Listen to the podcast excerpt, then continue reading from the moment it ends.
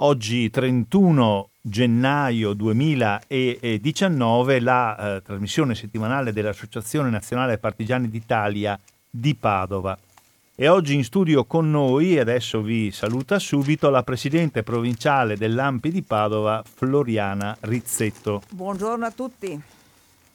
Oggi parleremo, dopo qualche notizia di natura informativa, che vi darò in apertura parleremo sostanzialmente di una riflessione sulle elezioni europee che si sono svolte domenica 26 maggio.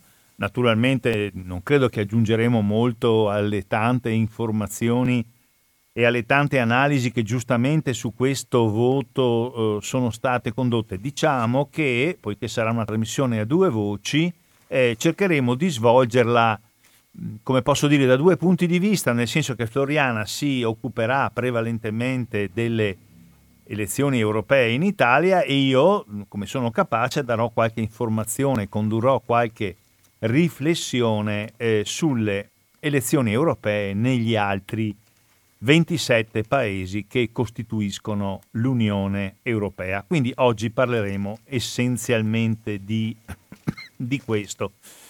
Aggiungo anche che faremo una valutazione, faremo delle riflessioni che bah, è chiaro che rispecchiano i nostri personali punti di vista di Floriana e Maurizio che oggi parlano, ma siccome noi siamo eh, delle persone che hanno responsabilità nell'Ampi Padovana, cercheremo di esprimere la valutazione avuto riguardo a quelli che sono i principi caratterizzanti di un'associazione come l'AMPI, cioè l'antifascismo, l'antirazzismo, la valorizzazione della democrazia costituzionale. Per quanto riguarda la parte informativa, eh, credo che sappiate tutti che eh, è venuto a mancare qualche giorno fa, all'inizio di questa settimana, un caro amico di questa trasmissione. Si tratta, purtroppo dobbiamo dire si trattava, ma il rapporto di amicizia e di stima permane, di Lorenzo oh, Fagionato, noi ci conosciamo al 90% per voce e poco ci conosciamo di persona.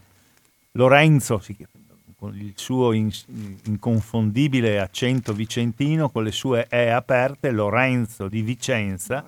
Eh, siamo stati ieri con Don Albino Bizzotto e un gruppo di altri amici di diverse località del Veneto al eh, momento di commiato con Lorenzo oh, c'erano molte molte persone, alcune eh, della radio eh, che lui seguiva da tempo, nella quale interveniva, ma poi anche persone molto numerose, c'erano almeno 250, eh, 300 persone, persone che riflettevano i tanti interessi, le tante attività che eh, Lorenzo Fagionato aveva condotto nella sua vita, lunga ma non lunghissima, è morto di morte improvvisa a 65 anni. Qui lo conoscevamo come voce attenta, precisa, eh, talora insistente, pignola, ma sempre argomentata su problematiche di tipo politico e sociale, interveniva molto spesso nella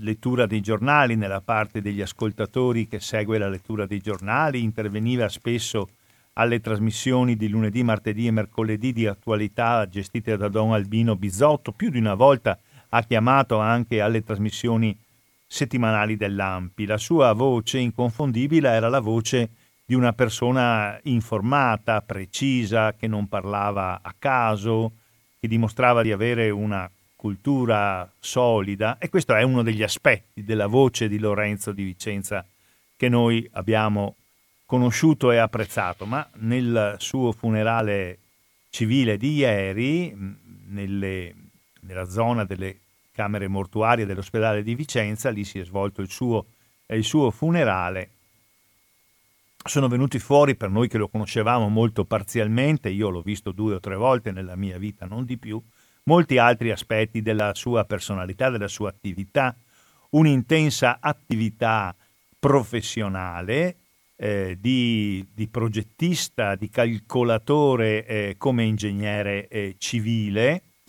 Eh, ci sono state molte testimonianze in questo senso di suoi colleghi di lavoro, di persone che condividevano questo interesse professionale con lui, una persona impegnata dal punto di vista politico anche se non partitico nella vita politica, sociale, civile della città di Vicenza e poi anche voci di, di amici, di persone care, i suoi figli, eh, suo fratello, insomma una cerimonia composta, partecipata, per quanto difficile e dura la scomparsa in attesa di una persona relativamente giovane, ancora nel pieno della sua forza, eh, vi era un senso profondo, così io l'ho vissuto, di affetto, di vicinanza, eh, di serenità, se si può usare questo termine, di fronte alla morte di Lorenzo Faggionato. E questo è stato il senso anche dell'intervento che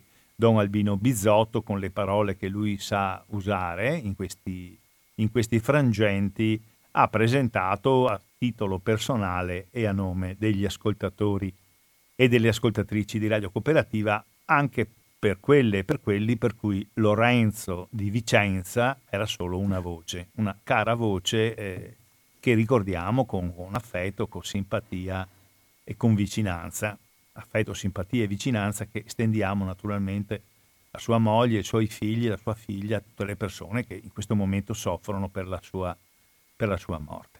Ecco, detto questo mi sembrava doveroso perché eh, facciamo una trasmissione nella quale il rapporto con gli ascoltatori e tra gli ascoltatori ha un ruolo importante, talora questo rapporto diventa, qualche volta degenera perché c'è eh, così il gusto di, di, di, farsi per così dire del male, poi male non si fa nessuno perché finché sono le parole succede poco, ma spesso invece il dialogo diventa un dialogo interattivo, un dialogo, un dialogo fruttifero di persone che magari si incuriosiscono per quello che dicono gli altri, magari ci polemizzano. Ecco, Lorenzo di Vicenza era uno di questi ascoltatori che credo facciano bene all'ascolto della radio. Lo salutiamo e lo ricordiamo ancora.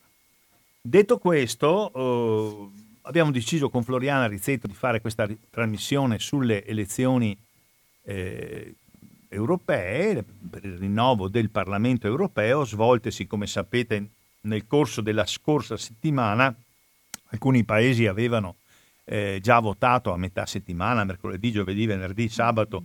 La gran parte dei paesi hanno votato eh, di domenica. Tra questi eh, paesi, eh, il nostro paese, eh, delle elezioni che eh, chiaramente come tutte le elezioni europee vengono vissute, preparate e poi anche commentate e valutate un po' con, con, due occhi davanti e due occhi di dietro, metteteli dove volete, eh, un occhio o due occhi rivolti alla dimensione europea delle elezioni, perché si elegge appunto il Parlamento europeo, e gli altri due occhi rivolti alla politica nazionale, nel senso che non solo in Italia, ma in tutti i paesi in cui si è votato, si sono fatte considerazioni che parlavano anche del significato che aveva il voto europeo in, in Svezia, in, Cecoslo- in, Ce- in, Repubblica Ceca, in Slovacchia, in Croazia, in Italia, in Portogallo, in Francia, Malta, Cipro, dove volete voi,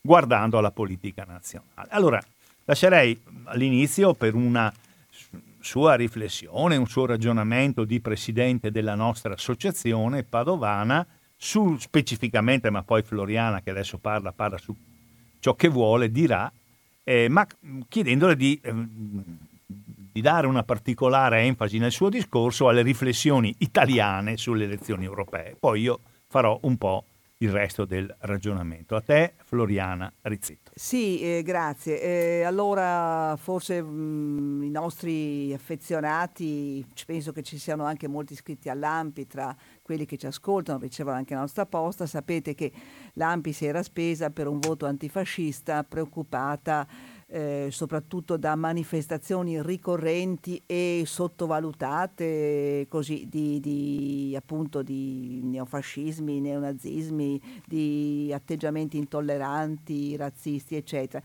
In realtà eh, abbiamo visto che il voto italiano ha dato una grande una grande presenza, una grande percentuale di voti alla Lega, alla Lega salviniana, che non è più Lega Nord ma è Lega Nazionale. Questa è la trasformazione che Salvini ha fatto di un partito che, ricordate, nasce in Veneto parecchi anni fa poi la parte lombarda che forse a un certo momento anzi eh, prende così il sopravvento sulla parte veneta che si presentava federalista, secessionista addirittura ed è riuscito, bisogna dire la verità, con capacità a trasformarlo in partito nazionale ed avere risultati eh, che mai ci si sarebbe aspettati anche nel sud Italia. Ha raddoppiato oh, la percentuale di voti che aveva avuto alle politiche dell'anno scorso, questo oh, indubbiamente ha avuto e avrà riflessi sul governo, non mi pronuncio perché le ipotesi sono diverse da elezioni anticipate a andare avanti ovviamente con rapporti di forza cambiati, ma ecco eh, diciamo che l'Italia ha visto questo e quindi effettivamente forse questo appello alle forze antifasciste, anche se sicuramente c'è una notevole preoccupazione in parti che forse noi pratichiamo di più per ovvi motivi, però in realtà il Paese ha risposto in modo diverso e eh, diverso anche da quello, come vi dirà Maurizio, che è stato il voto europeo, dove invece in realtà questa così mh, mm, variegato, sono 28 paesi perché votava, lo sapete, anche la Gran Bretagna, non si sa per quanto dureranno gli eletti della Gran Bretagna, eh, ma eh, indubbiamente a parte alcune frange particolari non è stata così, cioè ancora adesso diciamo i popolari e i socialdemocratici assieme a, a, ai, ai, verdi o ai liberali possono avere la maggioranza.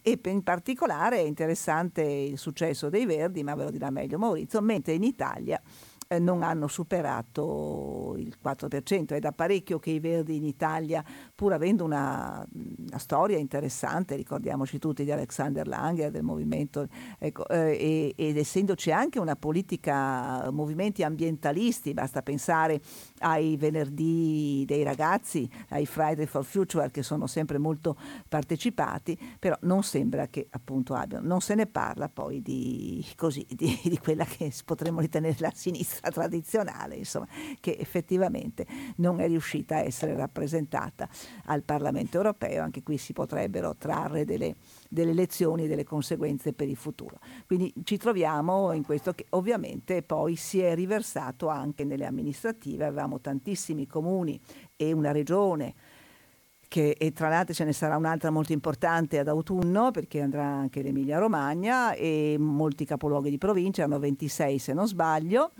e questo indubbiamente, anche se con, non sempre con, diciamo, secondo questa linea, ma indubbiamente si è ripercossa anche su molte amministrazioni, anche della nostra provincia, che hanno cambiato linea e bandiera. Ecco, è, e chiaramente eh, ci sono delle preoccupazioni per chi è profondamente democratico, crede nei valori della Costituzione e in quelli che affermano soprattutto i principi fondamentali della Costituzione stessa. Ecco, volevo chiederti per approfondire un po' la questione eh, floriana, eh,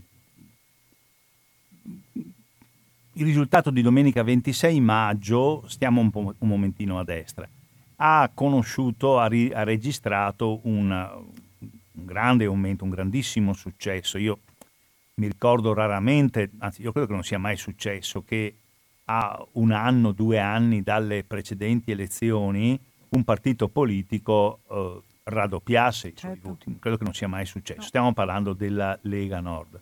Stando a destra eh, abbiamo avuto una affermazione molto più contenuta come risultato percentuale e come risultato, eh, come risultato assoluto, sto parlando del voto a Fratelli eh certo, d'Italia, no? ma anche lì abbiamo avuto eh, un, aumento, sì. un, aumento, molto considerevole, sì, sì, eh, molto molto considerevole, ecco. mentre sono rimasti molto marginali, già lo erano prima nonostante il loro attivismo che talora spesso eh, sfocia in episodi di teppismo, di violenza, di manifestazioni di intolleranza, abbiamo avuto un risultato molto molto molto piccolo, molto povero, numericamente del tutto trascurabile da parte delle due liste dichiaratamente neofasciste e neonaziste che sono Forza Nuova e Casa Pound. Qui parliamo, sommandole assieme, di neanche un punto di sì. percentuale. Mentre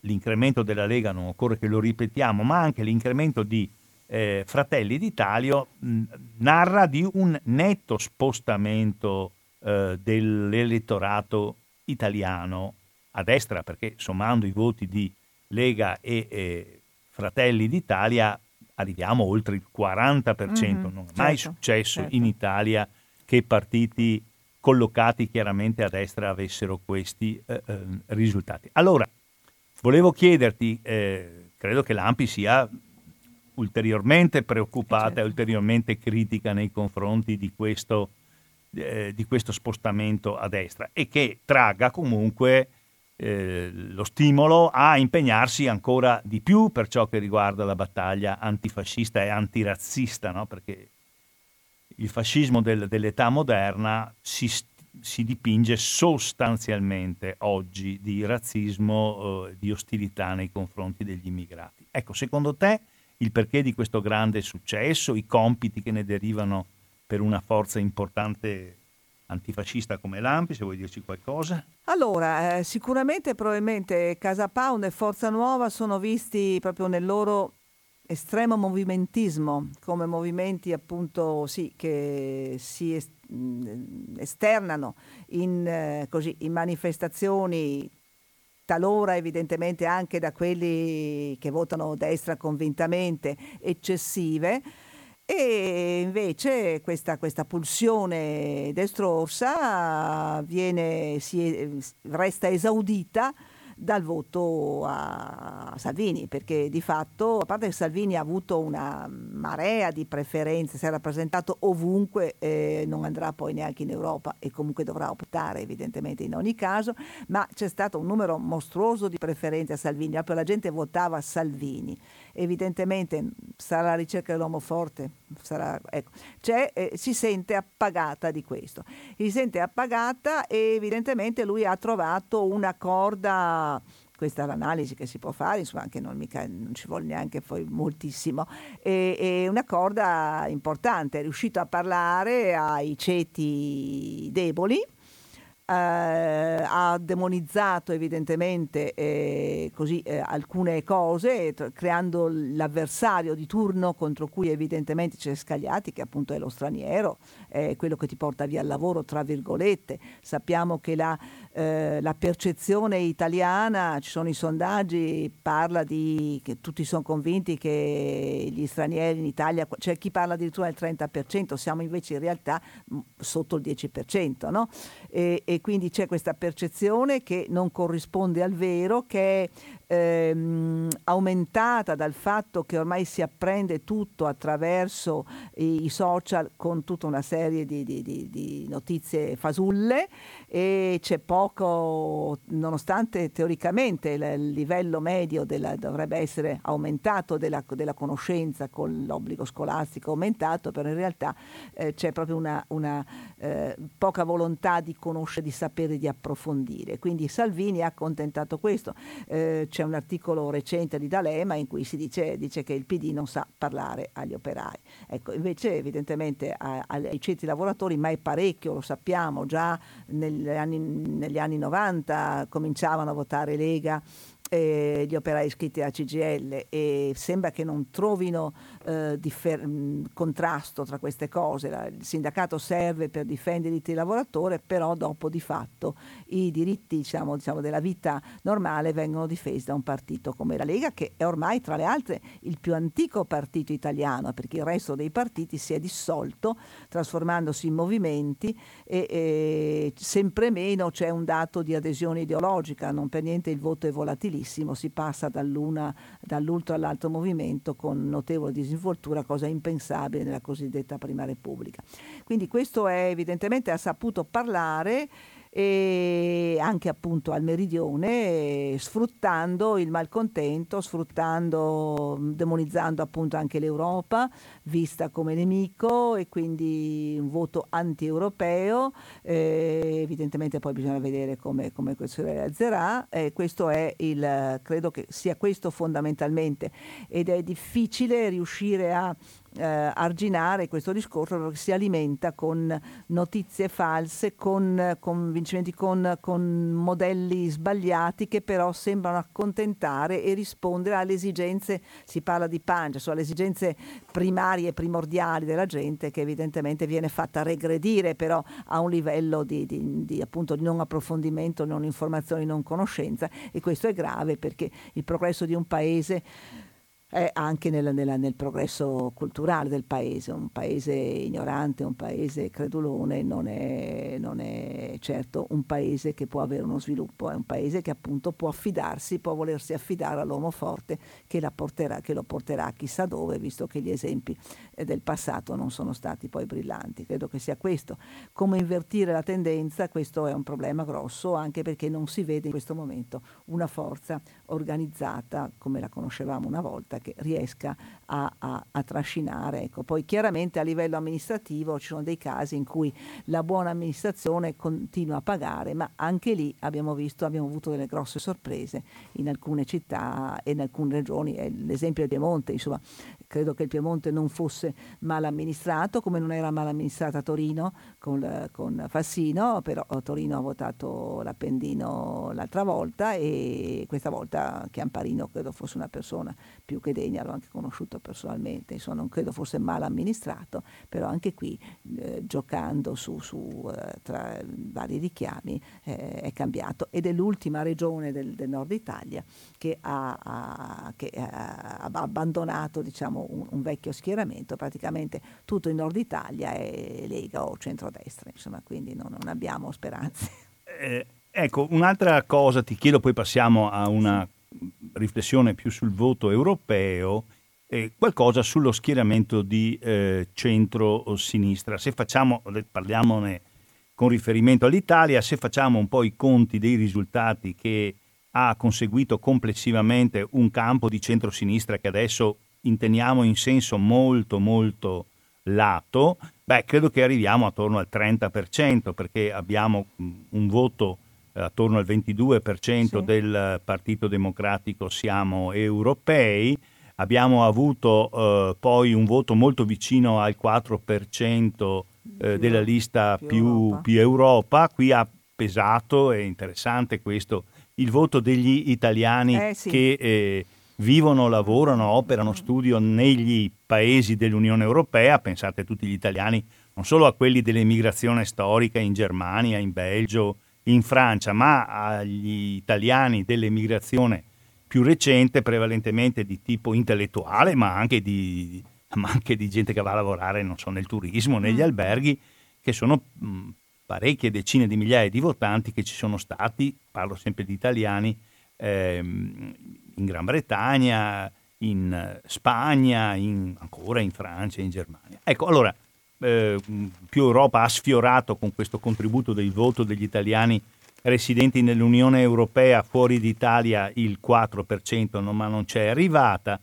La lista, eh, e quindi siamo attorno al 26, diciamo per capirci, eh, la lista che raggruppava Verdi più un piccolo gruppo che si chiama Possibile di provenienza PD, uscito con leader di allora eh, era Pippo Civati, sì eh, ha preso un po' più del 2%, il 2,5%, eh, l'1,7% sì. l'ha preso la lista, la sinistra che raggruppava sostanzialmente Rifondazione Comunista, Sinistra Italiana, insomma arriviamo uh, un po' sopra il 30%, sì, quindi è un risultato... C'era anche la lista comuni, del Partito Comunista, ma quella lì addirittura siamo proprio... La lista del Partito Comunista, che è quella di Marco Rizzo, sì, ha preso un po' meno dell'1%. Sì, ecco, benissimo, ma comunque lì loro erano, si consideravano assolutamente i comunisti altro dal centro-sinistra senza nessun eh, legame e quindi insomma, non li contiamo. Ma insomma si arriva al 30, 31, adesso non ho fatto i conti esatti per cento, quindi un risultato molto modesto, insomma, ecco, voglio dire che, eh, va bene, eh,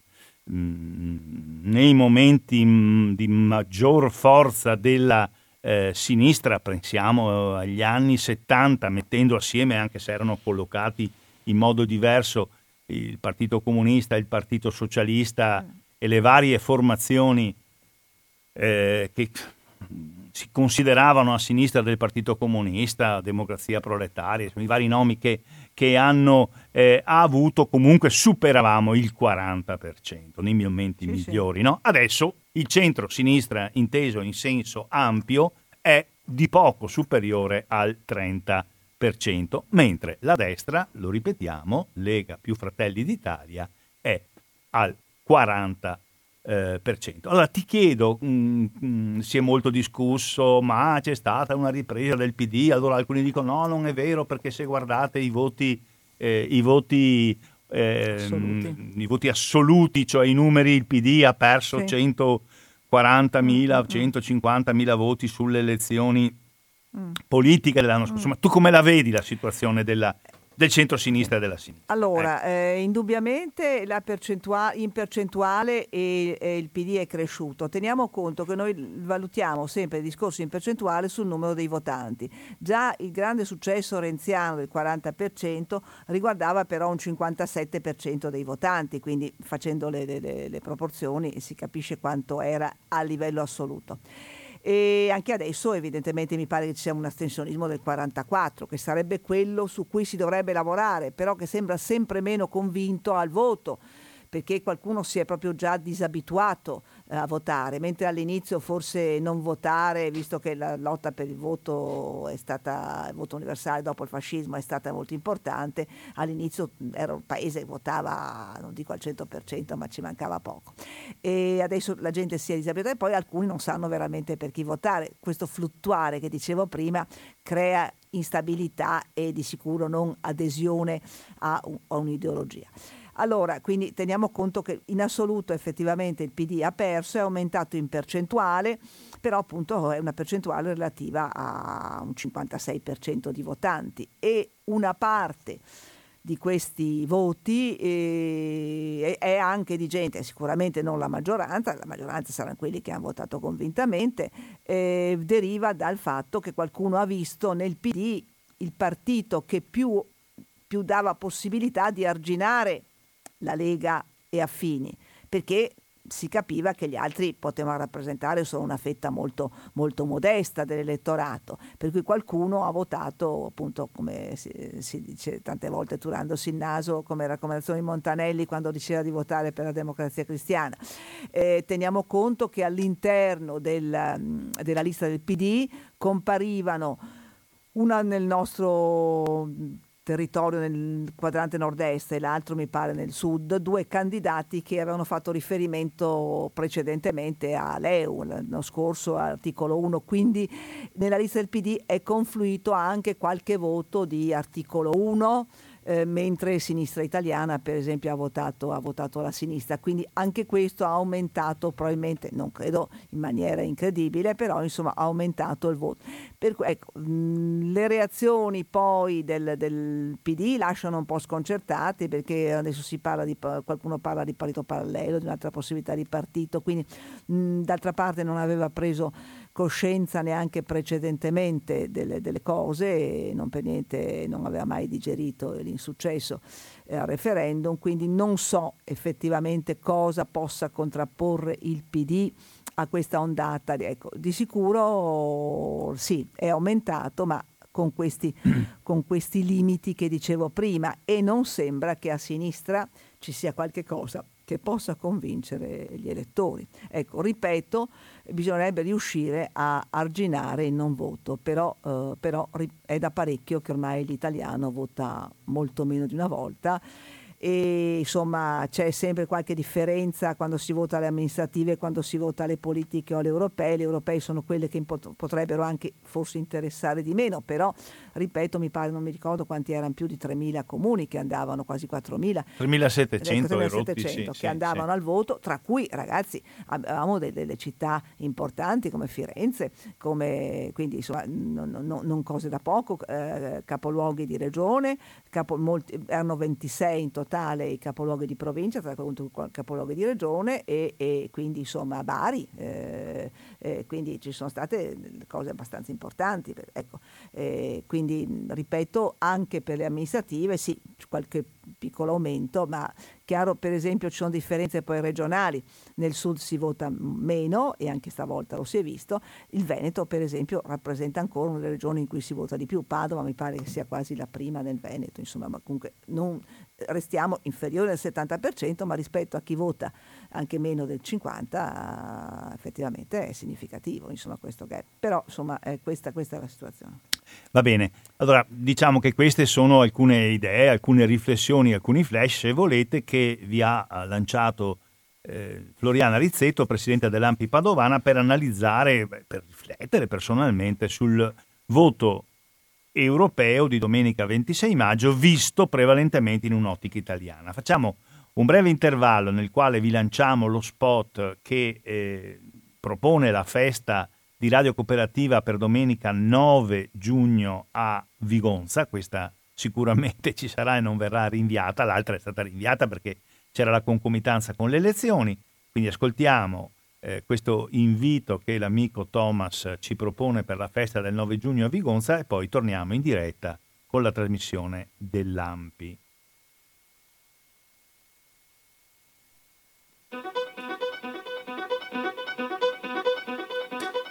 Quando abbiamo deciso il pranzo di Radio Cooperativa, non avevamo presente la coincidenza con la giornata delle elezioni europee e locali.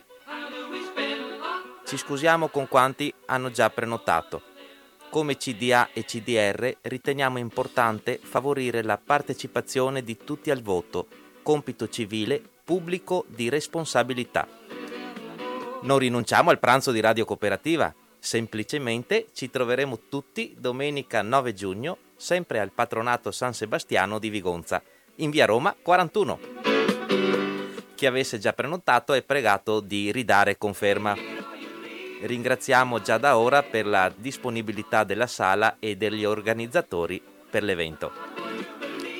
Ricordiamo che il centro parrocchiale San Sebastiano è un posto accogliente e facile da raggiungere perché si trova a 350 metri dalla strada regionale 515 Noalese che collega Padova con Treviso e quindi con il luogo della nostra festa dove l'ospitalità e cortesia del personale fanno da padrone di casa. E dove potremo degustare alla grande tutti in compagnia questo simpatico menù. Si parte con antipasto primavera, a seguire bis di primi, risotto agli asparagi di stagione, lasagne alla bolognese, il classico sgroppino, per secondo uno strepitoso arrosto di vitello al forno con contorni di verdura cotta cruda e le deliziose carotine al burro della casa. Dolce, caffè, correzione, acqua e vino a volontà, il tutto per la quota individuale di 24 euro. Chi desidera un menù vegetariano potrà richiederlo al momento della prenotazione, che si prega di far per tempo ai seguenti numeri telefonici. Graziella allo 049 62 90 14. Francesca allo 049 89 30 617 oppure a Radio Cooperativa allo 049 880 90 20. La speranza è quindi che ci siate tutti domenica 9 giugno 2019 alle 12.30 presso il centro parrocchiale di Vigonza in provincia di Padova. Più siamo, meglio stiamo e più si fa festa. A presto!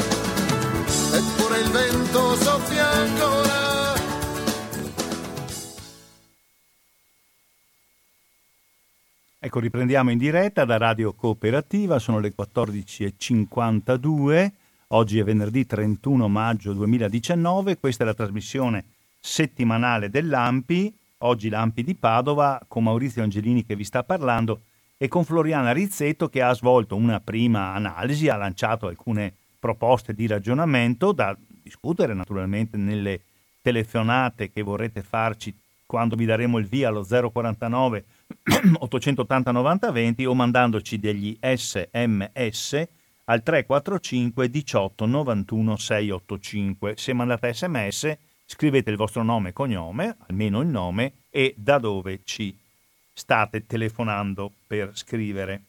Ma parlo io adesso un po' sul panorama europeo delle elezioni europee, su quello che è successo negli altri paesi. Ci si attendeva un indebolimento eh, dei, delle due grandi famiglie politiche che tra l'altro si sono accordate eh, e che avevano la maggioranza del Parlamento europeo e che si erano accordate per l'individuazione del Presidente della Commissione europea, chiamiamolo, anche se il termine è improprio, il Presidente del governo europeo, il lussemburghese Jean-Claude, adesso ditela alla tedesca Juncker o ditela alla francese Juncker, insomma quel signore lì, eh, un democristiano lussemburghese, si prevedeva un indebolimento di queste forze e l'indebolimento c'è stato, probabilmente inferiore a, eh, quello, a quello atteso, non c'è stato questo grande crollo che ci si attendeva, ma certamente un ridimensionamento eh, vi è, è, è stato. E, e, dove c'è stato questo indebolimento? Beh, eh, c'è stato questo indebolimento in, eh, in Germania, eh, perché eh, il partito della Merkel, la CDU, la Unione Cristiano-Democratica, ha perso, ha perso non in modo proprio eh, fortissimo, ma ha perso un 5-6 punti percentuali, li ha persi, quindi è scesa attorno al 23-24%, anche se va detto, questo si è osservato poco, anche se eh, vi è stata invece una tenuta della branca bavarese della democrazia cristiana, quindi la CDU che si presenta dappertutto tranne che in Baviera ha perso abbastanza nettamente, ma la CSU, che è la parte più di destra, più conservatrice della democrazia cristiana, in Baviera ha avuto un eh, buon risultato. Chiaramente questo ridimensionamento della democrazia cristiana tedesca fa particolare effetto forse più, ma, ma insomma, neanche solo a livello di notizia, ponderando non solo il numero di abitanti che la Germania rappresenta, ma ponderando oh, la forza economica che la eh, Germania rappresenta. Quindi indebolimento in, eh, in Germania, eh, assolutamente eh, vero, anche se forse inferiore al previsto, Indebolimento forte per quello che può rappresentare in Italia, il partito più importante eh, associato, aderente al Partito Popolare Europeo è Forza Italia e Forza Italia è eh, fortemente ridimensionata, ancora un certo indebolimento del eh, Partito Popolare in Spagna, dove dobbiamo fare un discorso a parte anche per quanto riguarda invece simmetricamente il risultato delle sinistre, ma eh, per esempio rafforzamento eh, del eh, Partito Popolare Europeo in Grecia, in Grecia eh, governo di Siriza, della coalizione della sinistra radicale, il Presidente del Consiglio dei Ministri, come sapete, Alexis Tsipras, ha avuto una perdita, guardate che non sia una... Non è, mh, mm, europee su europee non è una perdita enorme perché mi pare che sia passato dal 26 al 23-24%, ma si è molto rafforzata nuova democrazia, nea, nea democratia che è andata al 33%. Ecco. Eh, quindi come vedete i risultati dei, eh, dei democristiani a livello europeo sono stati sicuramente di indebolimento, ma non certamente di eh, eh tracollo.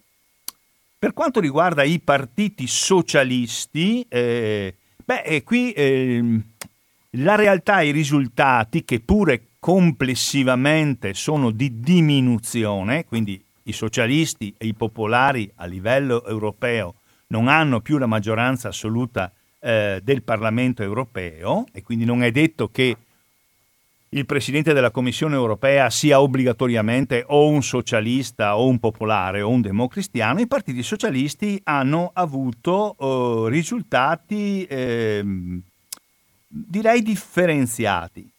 Allora, eh, rispetto alle precedenti politiche, parliamo dell'Italia, ma la Floriana l'ha già detto, c'era stato un esploit probabilmente irripetibile del eh, Partito Democratico di Matteo Renzi nel 2014 e quindi c'è un, insomma, praticamente un quasi dimezzamento dei voti e anche dei seggi per il, per il Partito Democratico che aderisce all'internazionale socialista. Il Partito Socialista in Francia è diventato un partito molto piccolo a livello delle elezioni. Il Partito Socialista in Francia era all'interno di una coalizione che ha avuto circa il 6% dei voti. Vi ricordate solo, non so, dieci anni fa eh, i voti che aveva il eh, Partito Socialista in Francia? Qui veramente credo che abbia, eh, sia passato da, da, da, da sia diminuito di 4-5 volte, insomma, rispetto anche di più,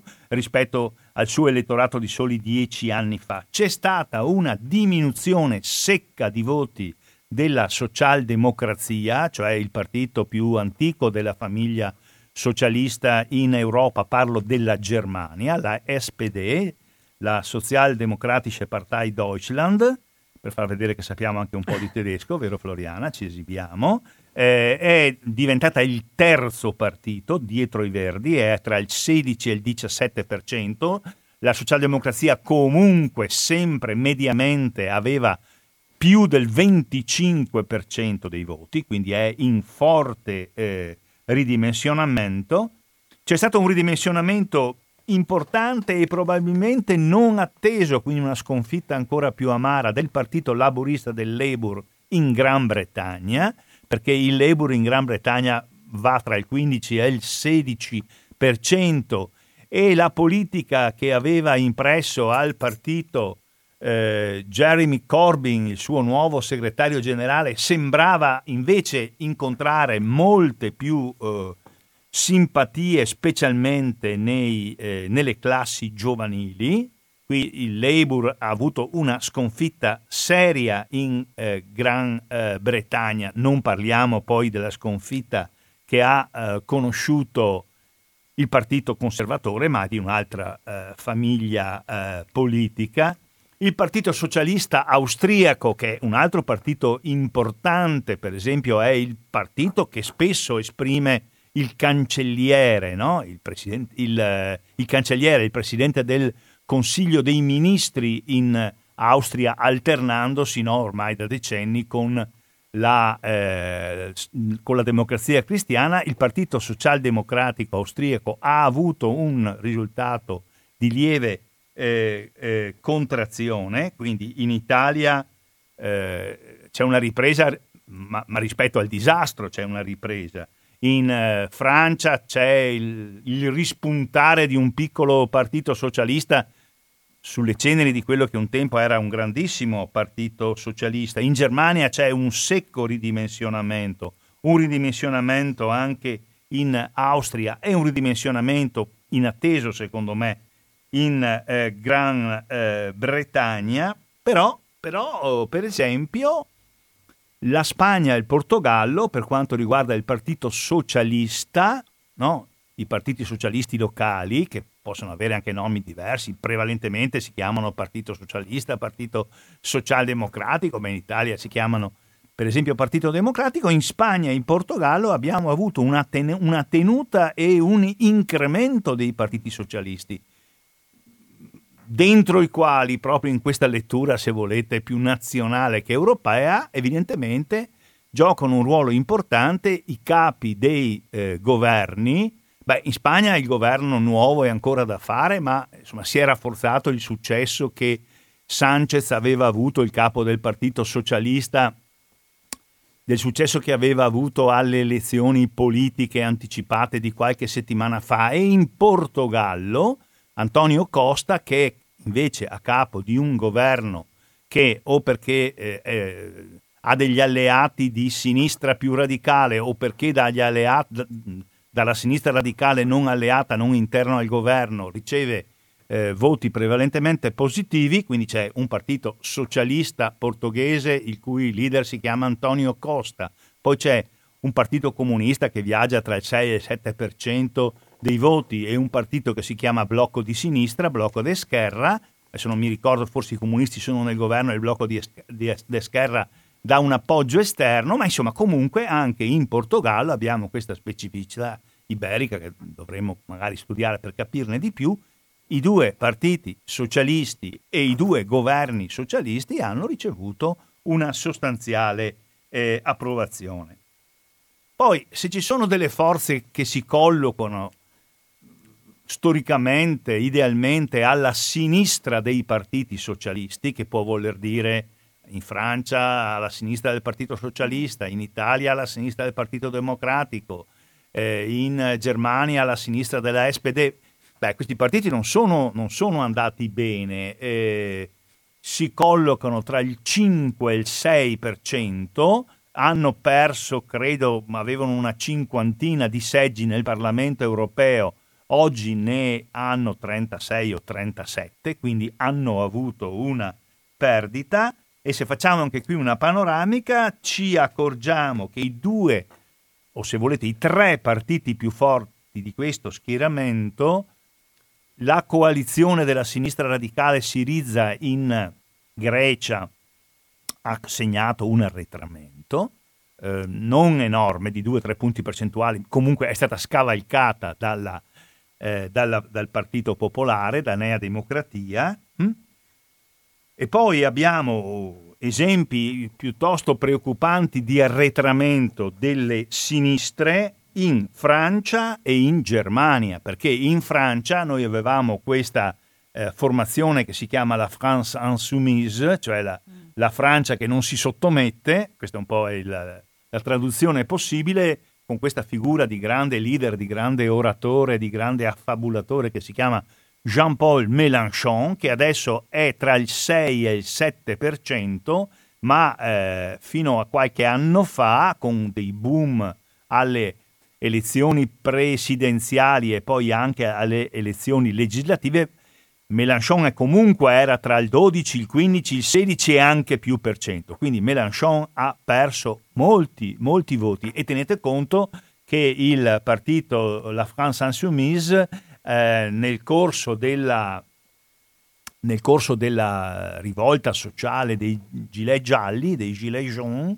era stato l'unico partito di sinistra che tendenzialmente si era schierato a fianco dei gilet gialli. Ha avuto una seria battuta d'arresto, come pure ha avuto una seria battuta di arresto in Germania il partito che si chiama Die Linke, la sinistra, e che eh, nasce da una alleanza ormai 12-13 anni fa tra persone che vivevano nella ex Germania orientale, nella DDR e che vengono dalla tradizione comunista e invece persone militanti che vivono nella Germania occidentale e che vengono dalla sinistra socialdemocratica.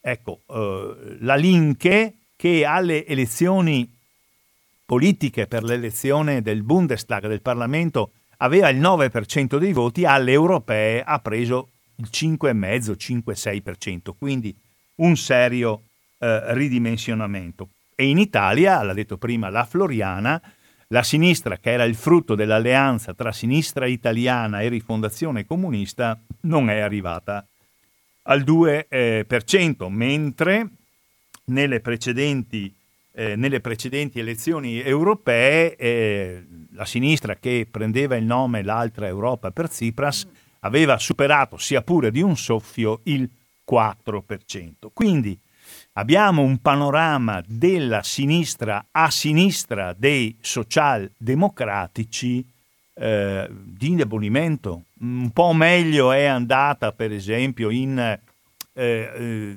per quanto riguarda alcuni gruppi che esistono nell'Europa settentrionale, per esempio in Olanda esiste un partito che si chiama Rosso Verde che ha fatto l'8-9%, quindi un risultato direi piuttosto importante, comunque non esiste da ieri, insomma ha una sua configurazione, una sua forza.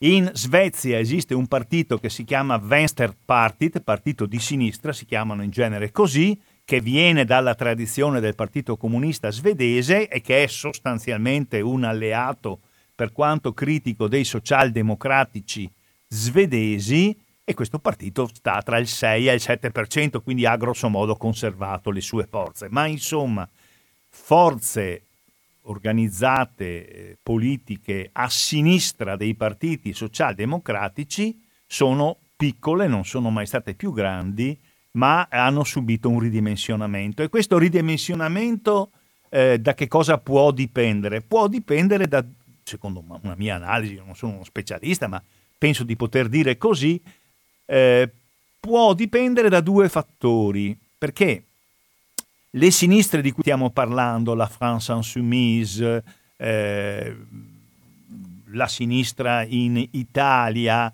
la Linke, la, la sinistra in Germania, spesso si definivano rosso-verdi, quindi sinistre sociali di rivendicazione popolare, operaia, rosso, e sinistre ambientaliste, verdi. Ecco, eh, molti voti eh, prevalentemente giovanili, molto interessati, molto attenti, molto preoccupati, molto combattivi sul versante ambientale, cambiamenti climatici, inquinamento, salute, malattie, traffico, eh, hanno lasciato questi partiti e sono andati, adesso lo vedremo poi, a costruire una delle componenti del successo importante dei partiti verdi.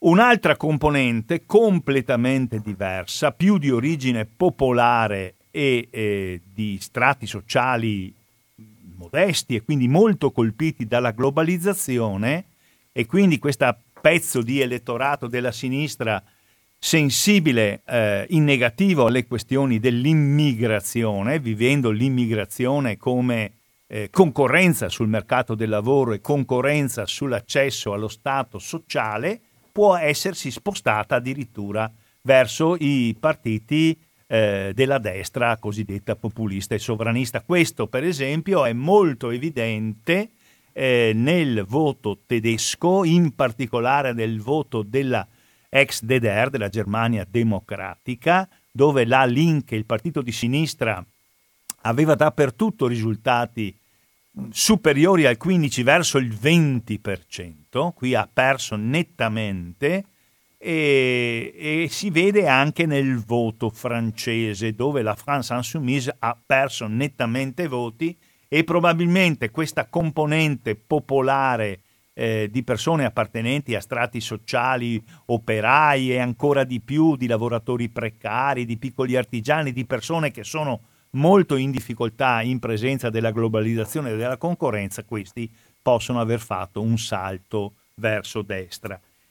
E questo panorama può avere e deve avere naturalmente un eh, altro gradino nell'analisi del voto dei cosiddetti partiti sovranisti. Come tutte le definizioni, la definizione eh, lascia dei buchi nell'analisi perché, vabbè, quali sono le caratteristiche comuni dei partiti sovranisti? Hanno un atteggiamento di ostilità nei confronti della politica dell'Unione Europea, ma questa ostilità, questo è molto interessante, no? come dire, insomma, noi non vogliamo tirare fuori per soldi per questa Unione Europea, ma questa ostilità può avere delle origini e delle letture opposte tra di loro. Per esempio, un partito sovranista che comunque eh, ormai ha una sua forza che, che, viaggia tra il 10 e il 15, in Germania parlo della Alternative für Deutschland, Alternativa per la Germania ha preso poco più dell'11%, è meno di quello che ci si aspettava, ma è parecchio. Beh, questi qui sono sovranisti nel senso che vorrebbero assolutamente disimpegnare la Germania eh, da qualunque carico che derivi dai debiti degli altri. La parola d'ordine dei sovranisti tedeschi, AfD, è che i debiti degli scialacquoni, eh, degli, eh, dei parassiti italiani, greci, spagnoli, se li paghino l'Italia, la Grecia e la Spagna, non certamente la Germania. Mentre gli stessi sovranisti, no, quelli che si dicono vicini ai sovranisti tedeschi ma non sono tedeschi, per esempio la Lega in Italia, ritiene che invece l'Unione Europea dovrebbe lasciare molte più possibilità di spesa anche in deficit da finanziare quindi con i buoni del tesoro da parte dello Stato. Quindi sul terreno dell'ostilità all'Unione Europea spesso i sovranisti sostengono esattamente l'opposto, quelli diciamo mediamente quelli della, dell'Europa centro-settentrionale, in particolar modo i, eh, i tedeschi, gli austriaci, in, in, Austria c'è il Partito Liberale, cosiddetto Partito Liberale, eh, Freiheitliche Partei Österreichs, Partito Liberale dell'Austria, un partito che è arrivato ad avere quasi il 30% di voti, adesso è andato giù, molto giù, perché c'è stato questo scandalo di cui avete sentito del vice cancelliere, no? Ecco, ma questi qui eh, sulla questione del debito italiano la pensano come i tedeschi, sono fatti vostri, arrangiatevi voi, non chiedeteci nessuna flessibilità, siete degli spendaccioni, siete i soliti italiani che gli piace mangiare gli spaghetti a spese degli altri e così e così e così via. E lo stesso accade per questi partiti, per esempio quelli che si chiamano i Democraterna, i democratici svedesi hanno esattamente lo stesso atteggiamento nei confronti dei paesi che hanno più debito, che sono sostanzialmente l'Italia e la eh, Grecia. Mentre questi partiti sovranisti si ricompattano nella questione dell'ostilità alla immigrazione e, e con una part- mm, mm, ostilità all'immigrazione intesa come portatrice di disordine, portatrice di delinquenza, portatrice di pericolo sociale, portatrice di parassitismo per quanto riguarda l'assalto alle casse degli stati e poi sul piano ideologico preoccupatissimi questi sovranisti eh, con questa forma di islamofobia, per cui se c'è una moschea certamente lì ci sono i terroristi, ci sono i bombaroli, sono, c'è l'ISIS, insomma, anche se sono dei pacifici fedeli. Ecco. Questo direi che li accomuna tutti, tutti quanti e questo vale per tutti questi partiti vale per eh, gli italiani della Lega, di Fratelli d'Italia, eh, vale per la Francia del partito della Marine Le Pen che una volta si chiamava Front National, adesso si chiama Rassemblement National, cioè uh, Unione Nazionale, raggruppamento nazionale, vedete come torna sempre il termine nazionale, eh, vale anche in buona parte per il partito liberale eh, austriaco, ecco, vale per quei partiti che hanno avuto risultati importanti, ma comunque probabilmente un minimo di perdite l'hanno, l'hanno registrato. Mi riferisco ai partiti che governano in Ungheria, no? eh, si chiama Fidesz in ungherese, non ditemi come si dice in ungherese, non ne ho la minima idea, chissà quale. Fidesz se pensate che eh, l'Italia in ungherese si chiama Olashag, eh, capite che è un po' difficile. E anche per il partito, che mi pare si chiama Partito Diritto e Giustizia, mi pare, di Kaczynski in Polonia. Ecco, sull'anti-immigrazione e sulla anti-islam questi partiti sono uh, fortemente simili ed uniti, anche se poi, adesso sto cercando naturalmente di tirare il discorso mio, eh, al, mio, al, al, mio, mulino, anche se poi anche qui entrano in contraddizione, perché se tu dici che gli immigrati assolutamente non, lo, non li vuoi e poi comunque arrivano alcune decine o alcune centinaia di migliaia di persone o in Grecia o in Italia o in un altro paese via mare, perché queste sono le vie di arrivo, e chiaramente poi tu non è che siccome sei anti-immigrazionista e sei sovranista eh, che ne so, tedesco, olandese o francese o svedese, dici vabbè aiutiamoci, dividiamo queste persone, no, no, insomma, dici vabbè, sono andati in Italia, in Grecia, fatti vostri, insomma, c'è questa contraddizione interna.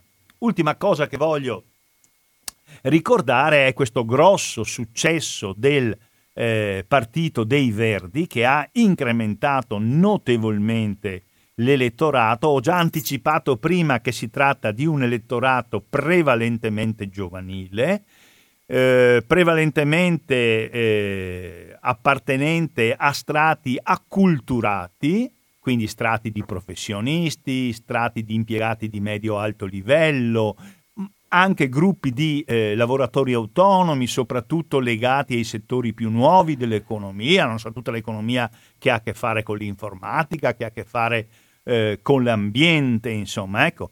Eh, molto forti, come avete visto. L'Italia da questo punto di vista è un'assoluta eccezione, con il poco più di 2% dei verdi europei, ma sono partiti che hanno ben più del 10% con punte del 20% in Germania, in Austria, in Gran Bretagna, in Francia, in Olanda.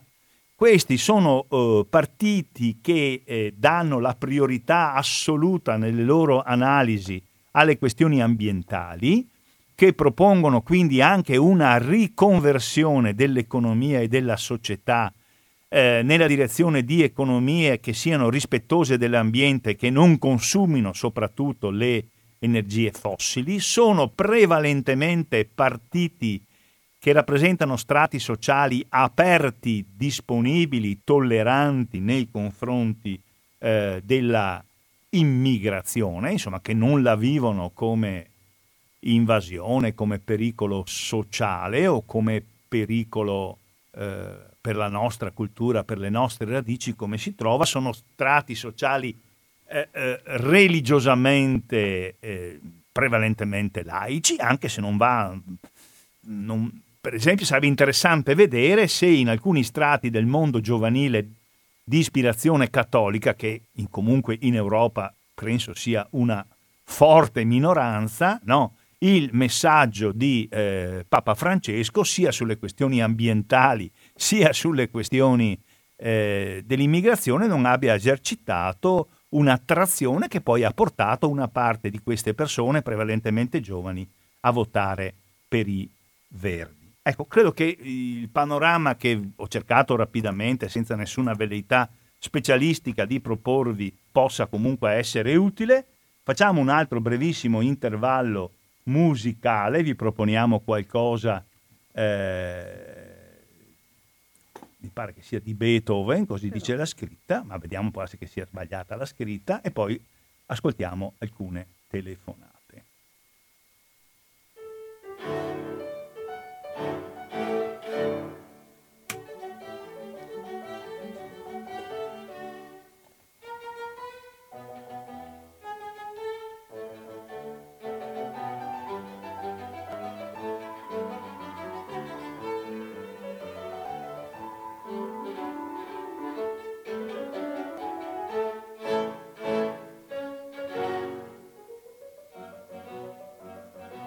Sabo, che è lo sarto, e SZ.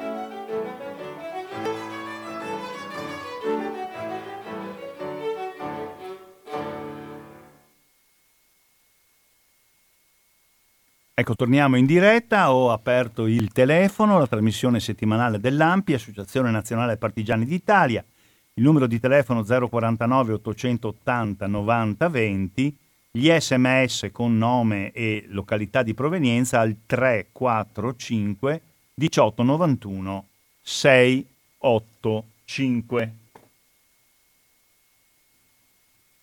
Ecco, aspettiamo se qualcuno ci volesse telefonare, abbiamo a disposizione sicuramente più di 20 minuti, devo dire che poi ascolteremo in replica, è un classico, quindi possiamo sfondare di qualche minuto, credo che non verremo, eh, non verremo bacchettati da nessuno. Ma vediamo se ci vogliono bacchettare le nostre ascoltatori, i nostri ascoltatrici, le nostre ascoltatrici, i nostri ascoltatori. Abbiamo parlato, come avete sentito, da parte di Floriana Rizzetto, presidente provinciale dell'Ampi di Padova, di Maurizio Angelini, anch'io sono dell'Ampi di Padova e sono quello che ha parlato, ha chiuso questa prima parte parlata, abbiamo parlato delle elezioni europee.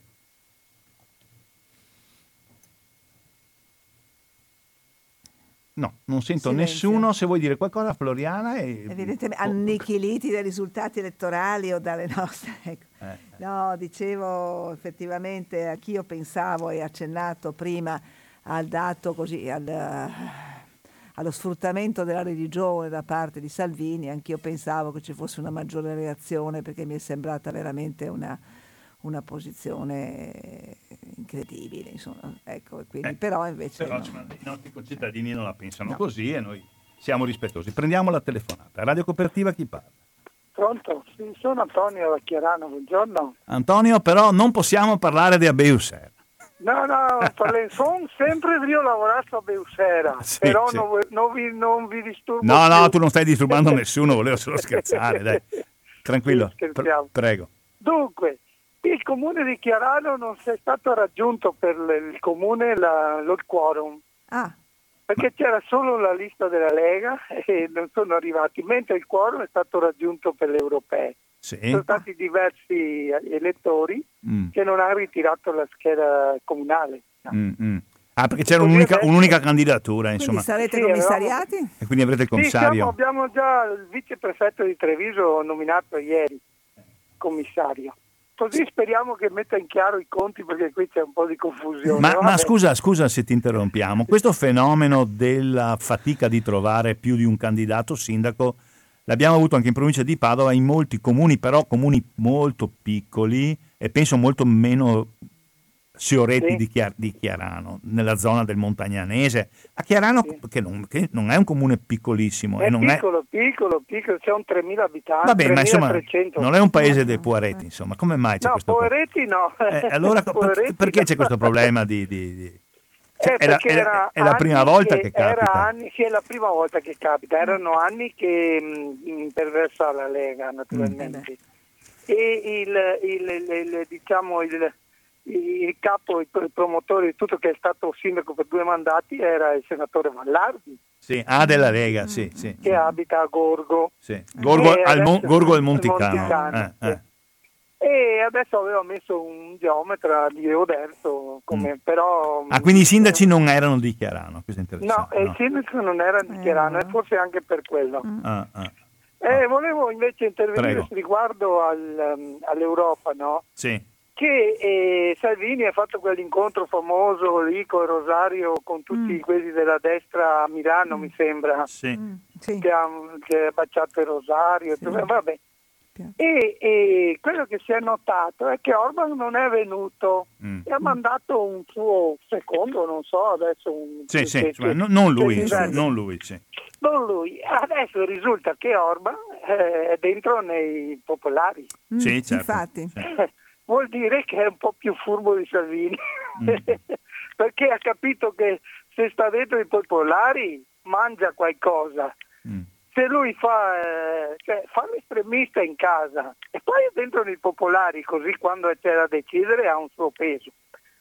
E quando è a casa sua fa il, eh, come si può dire, sovradista o quello che vuoi, razzista, perché non ha fatto il muro lì. Certo, certo, sì. E il nostro invece lui vuole andare da solo, è così, penso che nessuno lo batterà e avremo dei grossi problemi col debito che abbiamo.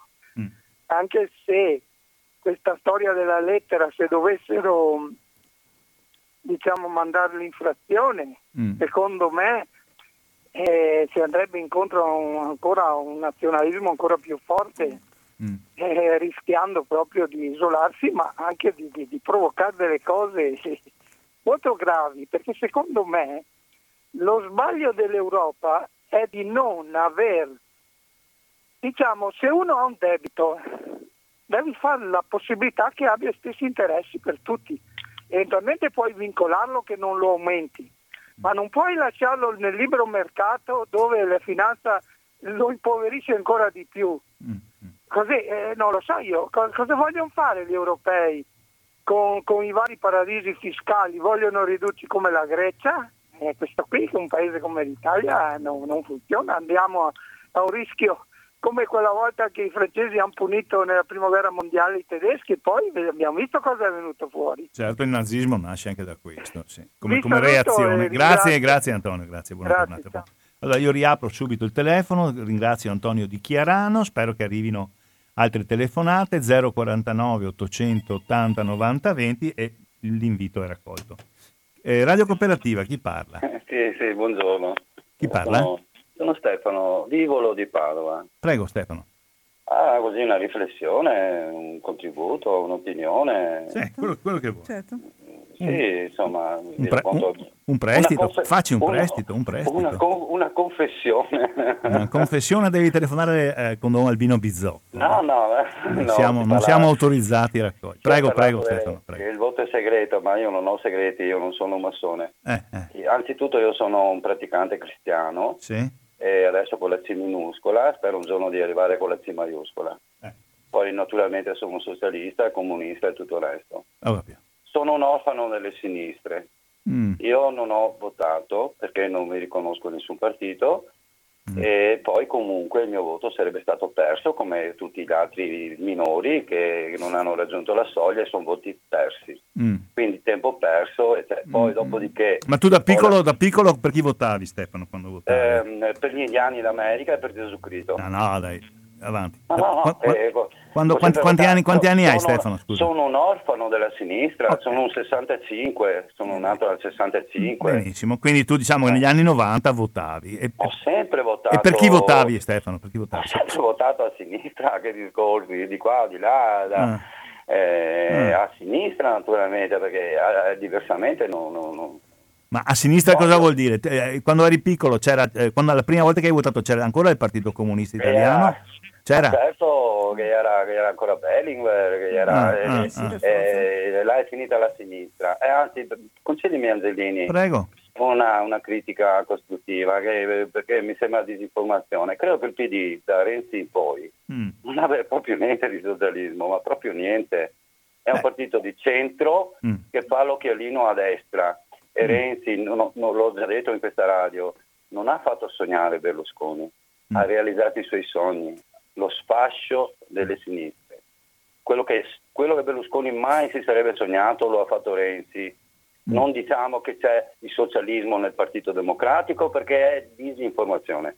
Secondo me, la mia umile e No, modesta... ma Stefano, scusami, ti, Sì. ti rispondo con la stessa modestia. Guarda che Eh, sì. mm, quando dico Partito Socialista non do nessun giudizio di valore, dico che il partito che in Italia aderisce alla internazionale Eh, sì, socialista La, eh, Eh, la polenta, quella lì, mi fa da ridere, dai. fa da ridere. Eh, dai, no, è un polentone, dai, eh, il partito della famiglia, dei, dei- cos'è, il partito, cos'è, cos'è? C'è il PPE e poi cosa sono i socialisti, cosa c'è? Sono due famiglie, no? Ci sono di- diverse famiglie. Va bene, SRD. insomma, non importa, ho capito, ma Eh, no, tranquillo. no, no, no, Vabbè, no, dai, va avanti, PD avanti, il tranquillo. Il PD si ubica ad Arcore, Eh. punto. Va bene, allora, Eh, per te il, il PD non è di sinistra, quindi No, hai no, deciso di non andare a votare. Eh. Ma no, perché tempo perso, poi, poi il Parlamento europeo è, è- è- è una presa per i fondelli, è una cosa eh, antidemocratica e deve solo ratificare quello che viene da- da- dal coso, da- dalla commissione, commissione che, che è sotto le lobby, sotto- insomma è uno schifo totale, non c'è niente di democratico. Boh, allora da credente io credo in Dio. E allora credo che esiste il diavolo. E il diavolo, caro mio, caro Angelini, Eh. e quando ti viene a suonare il campanello a casa, non ti dice io sono il diavolo, ti dice io sono il salvatore. E il diavolo, caro mio, Eh. mi rivolgo al populismo di Salvini, Mm, mm, mm. sa dove solleticarti, sa dove farti il solletico con la, con la- con la- con la cosa come si chiama. Eh, ma ognuno ha le sue zone erogene, mica tutti Eh, quanti ha le infatti, stesse zone noi Per te viviamo- quale sarebbe la zona politicamente erogena? Stiamo scherzando. no? Per te quale sarebbe la parte che a te verrebbe solleticata? Perché è vero, si cerca di Ma solleticare, uno, quale sarebbe? Eh, chiunque che mi dia un'apertura a- Ah. al welfare, allo Stato sociale, che mi dia, eh, che dia un freno agli Stati Uniti d'America, che dia un Mm, freno a Israele, che dia un freno a Renzi, che, dia- che metta in carcere un po' di gente. Sì, sì. Ma come, Eh, mai, ecco. come mai chi Eh. sollecita questi punti erogeni prende poco e chi sollecita altri punti viviamo, erogeni? Viviamo, viviamo nella Repubblica di Satana e lui sa Ah. dove capito. No, guarda che non sto mica Allora, scherzando, eh sì, no, ma anch'io, ma Guarda non- che ti sto parlando serio. non c'è niente da Eh, fare, no, Stefano, allora, è finita, è finita. Com'è finita? Se tu Allora dici che io- c'è Satana, che l'uomo è debole, la carne è debole, è Eh, finita. certo è, certo è. Ah, Eh, scusa, ah. come fa la gente a votare per i propri carnefici? Oh, Ignoranti. Scusa un attimo, vai a votare per i tuoi... eh, eh, l'operaio che vota per il Farò, ma quando mai si è visto? Lo vediamo adesso. eh, vabbè. Eh? Boh, allora io la vedo nera, Eh, ecco, capito. non mi, non mi siamo meraviglio. Al, siamo allo sfascio, Eh, siamo al fascio e Sì, allo sfascio. E oggi sentivo Rai Radio 3 perché io mi nutro di radio sì. e la cosa Festival dell'Economia diceva un economista chi ha uso di ragione può solamente essere pessimista e siccome io ho uso della ragione abbondante Mm. sono abbondantemente pessimista la vedo nero Sì. e la vedo peggio Mm, ho capito. hai capito? perché qua la gente eh, eh, finché- cioè, Ma tu, ma tu delle tue posizioni, quante mh, pessimistiche e anche Ah. spesso, quante persone riesci a convincere di queste tue posizioni pessimistiche? Ma no, io cosa voglio? No, no, no, io non faccio proselitismo. Perché no, eh, scusa? Sì. eh, ma in genere, no, io parlo molto, ma ho, ho preso tante, ho preso botte sulla faccia, ho preso botte, Ah, ho capito. e mi hanno picchiato e rischio, probabilmente ho i servizi segreti che mi soffiano sul Eh, collo. ma qualche volta le avrai anche date, spero, oltre che prenderle, no, no, no, Niente, cioè, ai, no, no, no, no, Mi mani in tasca, io ho preso botte senza muovere le mani perché io sono Male, cristiano, male. eh, verace e io non alzo le mani, anche se sono tentato comunque. Eh, io ti di fare suggerirei- ti suggerirei anche- di cedere alle tentazioni. Anche, neanche ne, ne facessi fuori 100 e 1000 o 1000, non ho risolto niente, farei il loro gioco, loro stanno aspettando gente come me Sì. eh, proprio per fare il loro gioco, eh, capisci? Quindi anche io riuscissi a ammazzarne 100 o 1000, non ho risolto niente, Ok. assolutamente niente. E quindi eh, non sono io che salverò il mondo, e sta a carico di qualcun altro. Si, stiamo, si salvi chi può e chi può fa la valigia e se ne va da questo cavolo di paese Mm. che non ha amore per i suoi figli, per i suoi anziani, per i suoi invalidi, eh, eccetera, eccetera. E basta, eh, cos'altro dire? Complimenti per la tua... Mi- Cos'altro dire? Cos'altro dire? Fare la imprese di No, eh, scusa, avremo Eh. un'Europa, 28 paesi e 26 di destra, ma quando mai hai visto, quando mai la destra ha portato qualcosa di buono? Prepariamoci alla guerra, però interessante, intanto la- finché c'è guerra c'è speranza, Eh. intanto, eh sì caro mio, eh, c'è da fregarsi le mani, c'è da fregarsi le mani, c'è da fare i soldi, puoi maritare, eccetera, eccetera, con la guerra. Sì, sì, sì. Va bene Stefano, Eh, eh, chiudiamo, eh, dai, vediamo se qualcun altro chiama. dai, Ti, ti ringraziamo, voglio eh, ti ringraziamo di questa, di questa telefonata, interessante. Ah. Un eh, è disperata la tua Io telefonata. te l'ho eh, messa così, però Eh, medita, eh. io non ti, sono perle e mi, mi hanno insegnato di non buttare le perle ai porci. Eh, vabbè, ma noi, ma noi- a, noi, a- a noi consenti di riceverla. Allora, Ciao. infatti, vorrei che tu ti comportassi da persona e meditassi queste parole. Va bene. Che te le ho messe così Farò il eh, da persona di strada, però Mm. credimi, se ci vuoi trovare il sale lo trovi. Ciao, tanti Va auguri, bene, grazie Giannini. Stefano. Va bene, d'accordo. Adesso abbiamo capito. Siccome Stefano lo conosciamo un po' di voce, no? È uno a cui piace anche sparare i paradossi, no? E poi abbiamo capito comunque che lui è completamente sfiduciato, che non vede nessuna alternativa come uomo di sinistra. E possiamo dire semplicemente può darsi che tu abbia ragione. Certo che se questa telefonata gliela registrano, gliela mandano a- a- ai capi della Lega, secondo me dicono ragazzi è fatta, andiamo. Insomma. Comunque, va bene, eh, ascoltiamo con attenzione quello che ci si dice in questo modo accorato, ironico, autoironico e assolutamente civile che ha usato Stefano, l'amico Stefano di Padova. Il telefono è naturalmente a vostra eh, disposizione, lo 049 880 90 20. Abbiamo ricevuto una reclama della Costa Crociere, ma siccome non possiamo mandare in onda la pubblicità, no, dico solo che c'è. Eh, Radio Cooperativa, chi parla? Eh, buongiorno a tutti, sono Lorenzo di Abano. Lorenzo di Apano. Eccoci. Faccio una parentesi sui telefoni di radio cooperativa. Cosa succede? Io ho chiamato un istante fa, tre secondi prima, ascoltavo via telefono tutta la risposta, Eh. i commenti comunque che ti dico tiravo del tu, che facevi a- al precedente. Eh. Quindi sono delle cose strane. Hai messo giù il telefono Eh. e io mi è caduta, mi è caduta la linea e Eh. ho ripreso la linea. Ah, ecco, fenomeni strani della Boh. radio. Eh, può darsi che sia io che non so maneggiare. Comunque No, no, no. non c'entra ho detto niente di- di, di- di diverso da quello che ho detto via radio. Ma no, ma non c'entrava. No, No, no, ho capito, c'è un problema quello. tecnico, tu dici. Per la tecnica Certo, della- certo, della ma sulla tecnica, guarda, sono un analfabeta. No, quindi- no, ma non, non era una domanda, era così Tranquillo. una riflessione ad alta voce su, sulle cose. Sentiamo, Comunque, Lorenzo. Eh, sì, sì. Eh, io ho ascoltato, eh, eh, comunque è sempre interessante qualsiasi opinione eh, che ho sentito anche prima, ovviamente anch'io potrei raccontare le mie storie se io quando ho votato la prima volta se sapevo che la DC era inter- interclassista e aveva una eh, Tina Anselmi, io potevo votare Tina Anselmi avendo conosciuto i valori, però in realtà non emergevano nel 70, 71, 72, con la prima volta sono andato a votare, perché si votava a 21 anni quel tempo lì. Eh sì, eh, sì. Certo, certo. E, e, e, quindi io ho votato per la prima volta al Partito Comunista, ero mm. andato in fabbrica, ho visto, ho conosciuto il mondo e ho fatto una scelta. Quindi, eh, ovviamente ho, conosciuto tutta la storia, un po' di come, sono, come è andato il mio mondo. Mm. E il mio mondo eh, non è andato bene, eh, lo si vede e quindi crea tante delusioni sicuramente a sinistra. Non solo delusioni, ma comunque se vai a votare e non prendi niente vuol dire che non, so, non puoi essere contento, quindi anche mm. le telefonate, la telefonata precedente ha le sue ragioni. Mm. Eh, è ovvio, eccetera, ma è sicuro che ce l'ha. Io potrei andare perché questo porta a fare delle analisi. Eh, purtroppo io dico che ci sono stati degli errori ma fondamentali perché io ho lavorato e quando sento dire non è sento dire che insomma la, la, la, lo slogan i lavori che non voglio fare gli italiani è stupidaggine adesso do anch'io dei, dei, dei aggettivi che non uso mai di solito. Mm-hmm.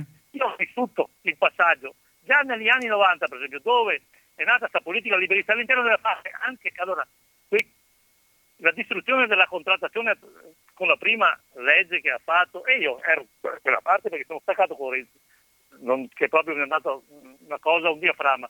Però eh, io ho visto tutto il passaggio, sono state fatte delle leggi a vantaggio del liberismo dove che la contrattazione collettiva è stata, eh, insomma, è stata messa all'angolo, o, uso, posso usare altre parole, quelle prime quattro leggi che ha fatto per il lavoro eh, Treu e lì è data la... E in fabbrica però gli operai, oh finalmente io posso andare in ufficio personale, farmi fare io il contratto personale.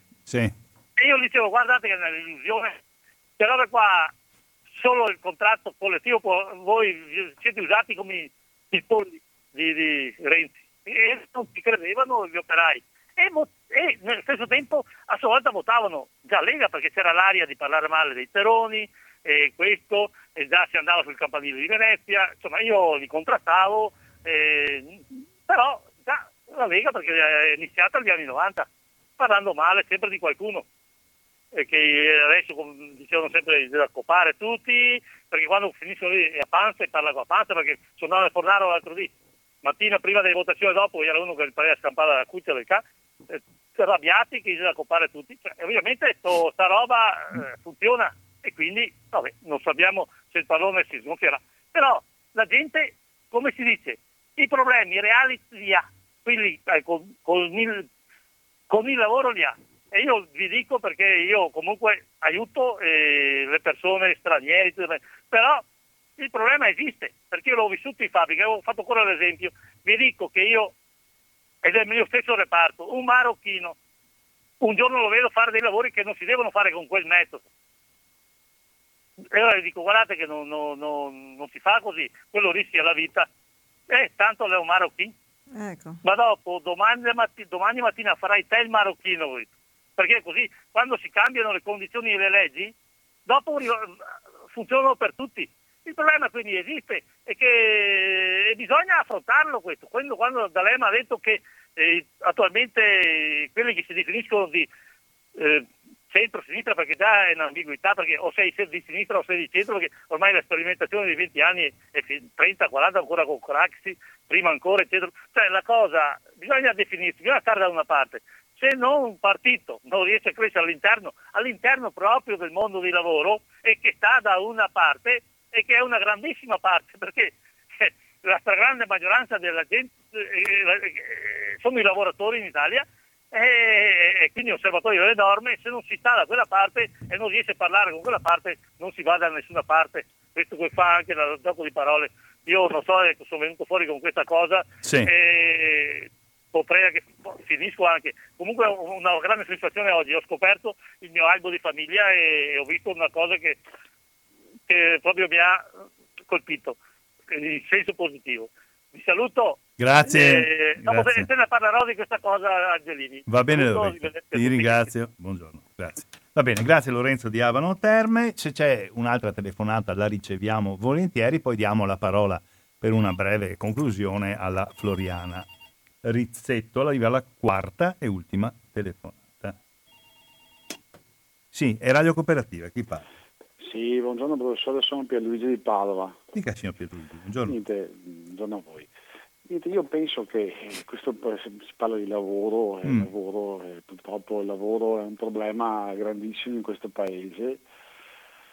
Io penso anche un po', non perché non ce ne sia, ma perché si ha poca voglia e soprattutto mh, da parte dei giovani c'è mh, poca propensione anche a quello che è il sacrificio. Una volta se un giovane non aveva voglia di studiare eh, si diceva, beh ascolta, o te studi o te vai a lavorare.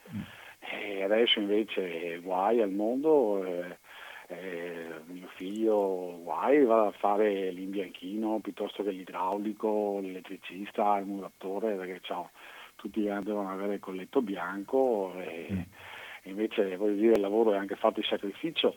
Ma vede, in questo paese secondo me si è creata un po' anche questa mentalità dell'assistenzialismo, io sono assolutamente contrario a quello che è il reddito di cittadinanza perché trovo che sia veramente una... Le dirò che sono contrario a tantissime forme di assistenza, eh, tantissime, non tutte, ma tantissime, ma il reddito di cittadinanza la trovo veramente una- una gran pagliacciata perché comunque sia il lavoro è dignità, il lavoro comunque sia eh, nobilita anche l'uomo e per cui non, trovo assolutamente ingiusto, ingiusto dare un reddito a chi, chi non fa lavoro o chi magari è a casa. Però vede, il problema grosso di questo paese è che abbiamo una spesa pubblica fuori da ogni controllo e purtroppo la spesa noi finché non tagliamo la spesa pubblica inefficiente, finché non tagliamo gli sprechi, i privilegi, che ce ne sono tantissimi in questo paese, a dismisura io penso, non potremo mai andare fuori da questa situazione. Cioè, la situazione è, io la vedo sempre come un grande secchio, pieno di buchi, e magari si butti dentro tantissima acqua e non, non riusciremo mai a riempirlo non- perché comunque sia abbiamo troppe perdite e purtroppo la, la- la- diciamo, grossa- il grosso cancro di questo paese secondo me è questa spesa pubblica fuori controllo, inefficiente, che, che non riusciamo più a controllare. Se noi pensiamo che l'Italia ha 3 milioni e mezzo di dipendenti pubblici quando paesi che fanno 300 milioni di abitanti ne hanno meno, oppure pensiamo a quella marea di, diciamo, di sono 500 mila ancora oggi pensioni baby che vengono pagate all'Inps, c'è gente che ha versato 10 e percepirà alla fine della sua vita 100, per cui vuol dire che c'è qualcun altro che quel 90 dovrà metterlo. Se noi pensiamo a tutto quanto quello che sono la contribuzione fiscale derivata dai contributi diciamo, di lavoratori che sono figurativi, cioè che non esistono materialmente, per cui vuol dire non c'è un datore di lavoro che va a versare i contributi, ma è una cosa figurata che lo Stato mette da parte e questo qua dà tutta la somma insieme con l'evasione fiscale, che anche questo è un altro, un altro problema, ma purtroppo è un problema che l'evasione fiscale è, eh, io la vedo sempre orizzontale, perché quando mi si dice che è il dipendente pubblico, sì, ma verso oppure dipendente ancora prima di percepire lo stipendio, è vero. Allora, sul dipendente pubblico c'è, c'è lo Stato che versa i contributi figurativi, il dipendente privato c'è un datore di lavoro, però ricordiamoci che nel pubblico c'è tantissima gente che ha secondo o terzo lavoro magari in nero. E allora sa l'evasione è un po' trasversale, riguarda un po' tutte le categorie, eh, perché voglio dire, alla fin fine eh, una volta diceva eh, dai se sii bravo sii responsabile e dopo metti, metti invece che adesso la- la- si viene coniato il termine fate furbo che è meglio perché alla fine cioè, in Italia va avanti sicuramente quello che fa sempre il furbo perché a tutti i livelli eh, perché per carità a cominciare da, da- dai quadri dirigenziali e vediamo cosa succede ogni giorno e queste cose qua. Allora uno dice ma io devo comportarmi onestamente quando abbiamo esempi di gente dall'alto, di gente che comunque sia invece di fare il proprio lavoro, il proprio, il proprio, il proprio dovere fa di tutto per metterlo in quel posto agli altri, no? E allora penso che l'italiano sia un po', parliamo a livelli così molto generali, un po' furbacchione, furbacchione perché tende sempre comunque sia a, a, fare, a fare, le cose magari che sono meno lecite. No? Poi abbiamo una parte chiaramente, una zavorra che, che è derivata dal sud, eh, perché chiaramente il sud bellissimo posto, grandissimi, eh, però sicuramente lì c'è tantissimo assistenzialismo. Mi, viene, mi, vengono in mente le pensioni di invalidità. In Italia abbiamo 5 milioni di pensioni di invalidità e ci sono 60 milioni di abitanti. In Germania ci sono un milione di pensioni di invalidità e 80 milioni di abitanti. Allora le cose sono due, o noi geneticamente come popolo siamo un popolo di minorati, se si può dire così, oppure c'è qualcuno che ne fa il furbo e qualcuno eh. che fa il furbo vuol dire che ci sono dei medici De- devo, devo, interrompere hanno... la parola Pierluigi perché certo. adesso dobbiamo chiudere va bene? Va bene. Grazie, abbiamo grazie, sentito con attenzione buona, buona giornata anche a voi grazie sì. va bene abbiamo sentito le valutazioni di Pierluigi le sue analisi le sue convinzioni eh, devo dire che ne condivido uno su 60 di quello che ho sentito ma appunto io sono io e lui invece le condivide tutte quindi Bene, allora io darei la parola per 3-4 mm, minuti, non di più Floriana, sì, eh, certo. per una considerazione conclusiva e poi passiamo alla chiusura. Beh, mi pare che abbiamo avuto 5 telefonate, eh, nessuno era particolarmente entusiasta, mi è sembrato, con eh, valutazioni diverse da, da, quello che appunto giudicava eh, più abile eh, Orban rispetto a Salvini nella collocazione europea e quindi nell'efficacia, poi a quelli sfiduciati che non hanno votato o che comunque vedono nero a queste considerazioni finali sul, sul mondo del lavoro e sull'atteggiamento italiano nei confronti così, del, del, lavoro, della spesa, del, del, senso civico dello Stato, insomma fondamentalmente che appunto contengono dei dati di verità, poi dopo evidentemente nel, tendono come sempre si può tendere un po' al disfattismo. Ecco, eh, di sicuro appunto non, non, non, non sono emersi ottimismi e d'altra parte non erano emersi neanche dalla nostra analisi perché comunque c'è una preoccupazione non solo della tenuta democratica, mm, volevo dire prima sì, la Camorra di sicuro è al sud, ma abbiamo visto quanto l'infiltrazione mafiosa sia, esista anche al nord e dove abbia trovato evidentemente un tessuto comunque fertile, insomma evidentemente. Anche noi non siamo così duri e puri come si potrebbe pensare secondo qualcuno, insomma ecco. Per cui c'è questo discorso di tenuta democratica che è molto preoccupante, soprattutto anche se proiettato poi su un quadro che non è solo europeo ma è anche eh, internazionale. Sentivo oggi, non so se avete sentito, che eh, dopo il fallimento dei colloqui, adesso vi da ridere ma invece è una tragedia, dei colloqui con i coreani e con Trump, i cinque negoziatori sono stati giustiziati. I, I cinque denunciatori coreani, coreani ritorno, nordcoreani. sì, sono stati giustiziati da Kim ah, perché appunto non, avevano, non erano riusciti e quindi ecco, se, l'ho sentita eh, eh, a un giornale radio che, eh, in macchina, adesso non so se sia, ma penso di sì, insomma. Ecco, quindi c'è una, così, una, quello che succede anche in altri paesi, per cui questo è, per il nostro paese indubbiamente c'è anche il problema economico, non è, non è da non è da trascurare perché non so come andranno, abbiamo una finanziaria da approvare che è uno dei motivi per cui si dice che comunque anche in questo contrasto che esiste tra i due partiti di governo è difficile che si arrivi a elezioni anche se si sta già parlando della fine di settembre perché c'è da approvare la finanziaria e comunque abbiamo un rischio economico non da poco, non solo per le lettere della, della Unità Europea ma perché molti di questi provvedimenti insomma, che eh, ventilati poi richiedono un, un corrispettivo di, di, di, denaro che non abbiamo. Eh, il reddito di cittadinanza mi viene in mente di prima quando ho accennato che in realtà non mi pare poi sia stato così un boom perché mi pare molto, sia stato molto difficile e sia piuttosto difficile che dia, eh, mi pare che anche il giro di domande, da quel che sento, insomma anche gli amici sindacalisti, non sia così, quindi sono più annunci e questo corrisponderebbe un po' alla politica degli annunci che ormai da da Berlusconi in poi, insomma è quella che mi pare vada per la maggiore e che ha creato anche queste mm, meteore di personaggi, insomma adesso non so se anche Salvini sarà una meteora, ma indubbiamente abbiamo assistito a, a boom che poi si sono afflosciati.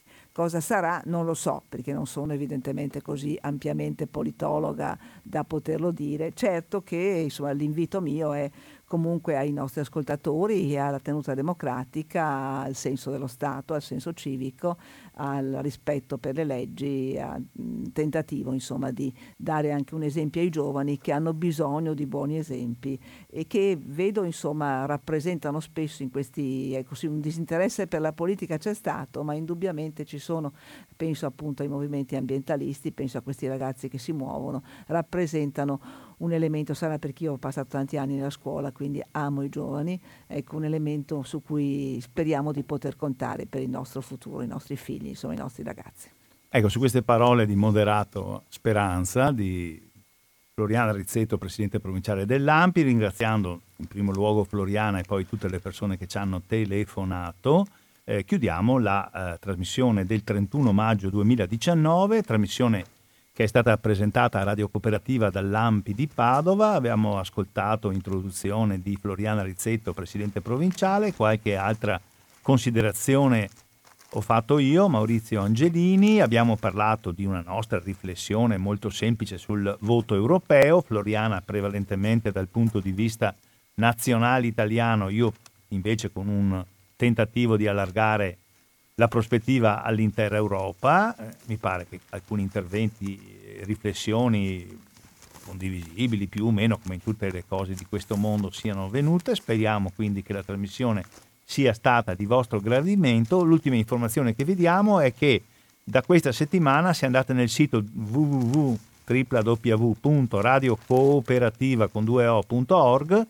e andate nell'archivio delle trasmissioni ci sono i cosiddetti podcast che in pratica sono le registrazioni di trasmissioni già fatte e trovate anche per eh, merito dell'amico Socrates Negretto, un amico dell'Ampi che presenta a Radio Cooperativa le trasmissioni di Libertà e Giustizia, trovate anche nel podcast, nell'archivio delle trasmissioni, le trasmissioni dell'Ampi a partire da quella ultima che abbiamo fatto una settimana fa ancora sull'Europa da Maurizio Angelini e da, e da, e da Floriana e da, Rizzetto. Un saluto, una risentirci, rimanete all'ascolto di Radio Cooperativa.